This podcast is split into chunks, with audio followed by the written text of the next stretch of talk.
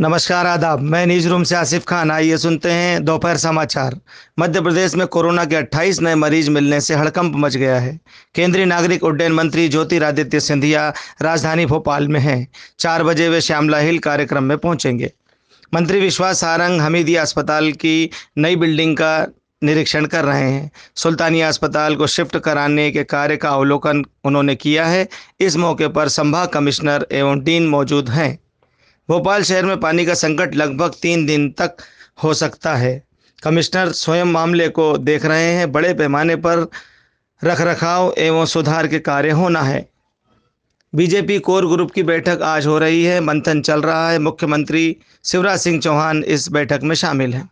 विधायक रामेश्वर शर्मा ने बैरागढ़ में विकास कार्यों का भूमि पूजन किया है। गृह मंत्री नरोत्तम मिश्रा ने कांग्रेस पर तंज कसते हुए कहा, कांग्रेस के शासनकाल में बिजली का बुरा हाल था।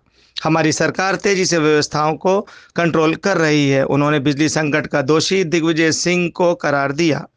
राजधानी में 12 मई को आधे शहर में पानी सप्लाई बाधित हो सकती है। 60 साल पुरानी पाइपलाइन का मरम्मत होना है। निगम जल विभाग ने कमर कस ली है। उपनगर बैरागढ़ में भीषण गर्मी पड़ रही है। जूस और गन्ने की दुकान पर लोगों का जमावड़ा है। सड़कें सूनी हैं।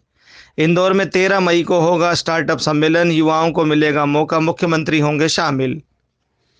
राजधानी भोपाल में आज से पुलिस भर्ती फ़िज़िकल टेस्ट शुरू हो गया है। पाँच जून तक ये फ़िज़िकल टेस्ट कैंप चलेगा। खरगोन से खबर है, बड़ी कार्रवाई करते हुए आबकारी विभाग ने 120 लीटर अवैध शराब जब्त की है। पन्ना, भीषण गर्मी से जल संकट गहरा गया है। लोगों को पेयजल के लिए तरसना पड़ रहा है। नगर निगम ने कोई इंतज़ाम वहाँ पर नहीं किया है। मुरैना से खबर है पुरानी रंजिश के चलते एक परिवार पर हमला हुआ है, गोली चली है, एक व्यक्ति गंभीर घायल हुआ है।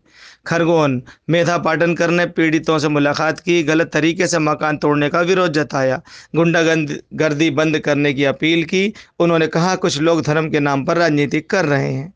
मुरैना से खबर है, देर रात एक बजे दो पक्षों में लाठियाँ चली छः घायल हुए हैं। चुनाव को लेकर पुरानी रंजिश बताई गई है, जिसके चलते ये घटना हुई है। मुरैना से अगली खबर है, चंबल नदी में दर्दनाक हादसा हुआ है। तीन बच्चों की नदी में डूबने से मौत हो गई है। तीनों शव बरामद कर लिए गए हैं। डूबने वाले तीनों ही आपस में भाई बताए गए हैं। पन्ना। सड़क हादसे में तेंदुए की दर्दनाक मौत हुई है। शव बरामद कर वन विभाग अमले ने टक्कर मारने वाले अज्ञात वाहन की तलाश शुरू कर दी है। तेंदुए का अंतिम संस्कार की तैयारी वन विभाग कर रहा है।